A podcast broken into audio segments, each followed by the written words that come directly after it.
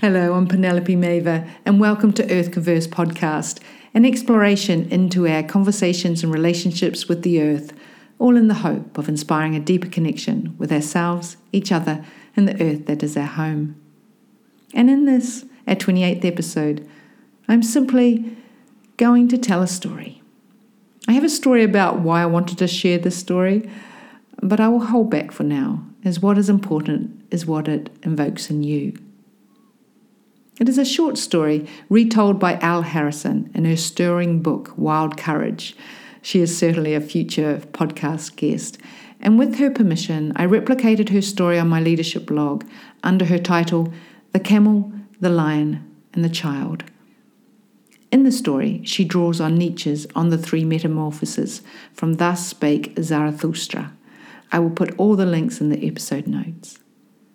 So, in Elle's own words, once upon a time, long ago and far away, there lived a camel, and the camel's name was Carlos. Bright eyed and well groomed, Carlos was a very good camel. He was kind, polite, strong, hard working, helpful, and reliable. All the other camels liked him.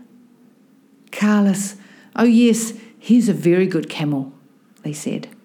And Carlos felt proud.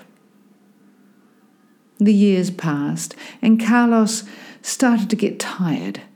Trying to be good was exhausting. And although he was popular and successful, somehow his life lacked joy. Weighed down with expectations and obligations, he started to feel heavy and burdened. His eyes became dull and his fur rough. Looking up at the twinkling stars on one night, Carlos was suddenly flooded with sadness. Surely there is more to life than this, he thought. And so he set out into the desert, alone, in search of his joy. For many days and many nights, Carlos journeyed through the dry sands of the desert. The days were long and lonely. Many times he thought to turn back. But each time his heart propelled him forwards with its longing. One day, far from home, Carlos woke to a thundering roar. Jumping to his feet, he found himself face to face with a huge, scaly, golden dragon. Carlos held his breath, waiting to die. But then, in the reflection of the dragon's beady eye, he caught sight of a fierce golden lion, and as the flames leapt from the dragon's mouth, Carlos, now a lion, roared.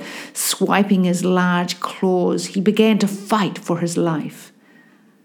For three days and three nights, Carlos the lion battled with the dragon, thou shalt.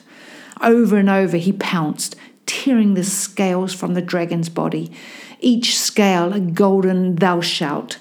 As he ripped each scale from the dragon's body, Carlos recognized it as a rule he had adopted as a camel. No, he roared again and again as he tore these rules from the dragon's body.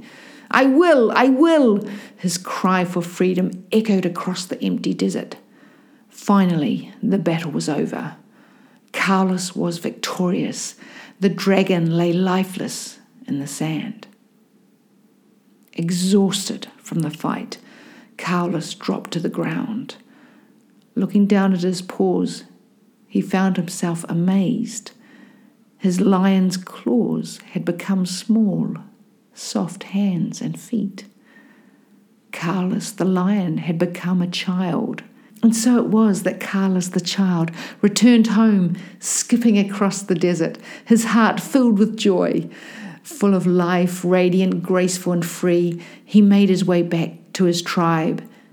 His sacred yes echoing across the vibrant and listening desert. So, I'm curious about what this story means to you. Let us know. We'll put a pause here and see you back for the next Earth Converse podcast episode. In the meantime, enjoy Earth, one conversation at a time.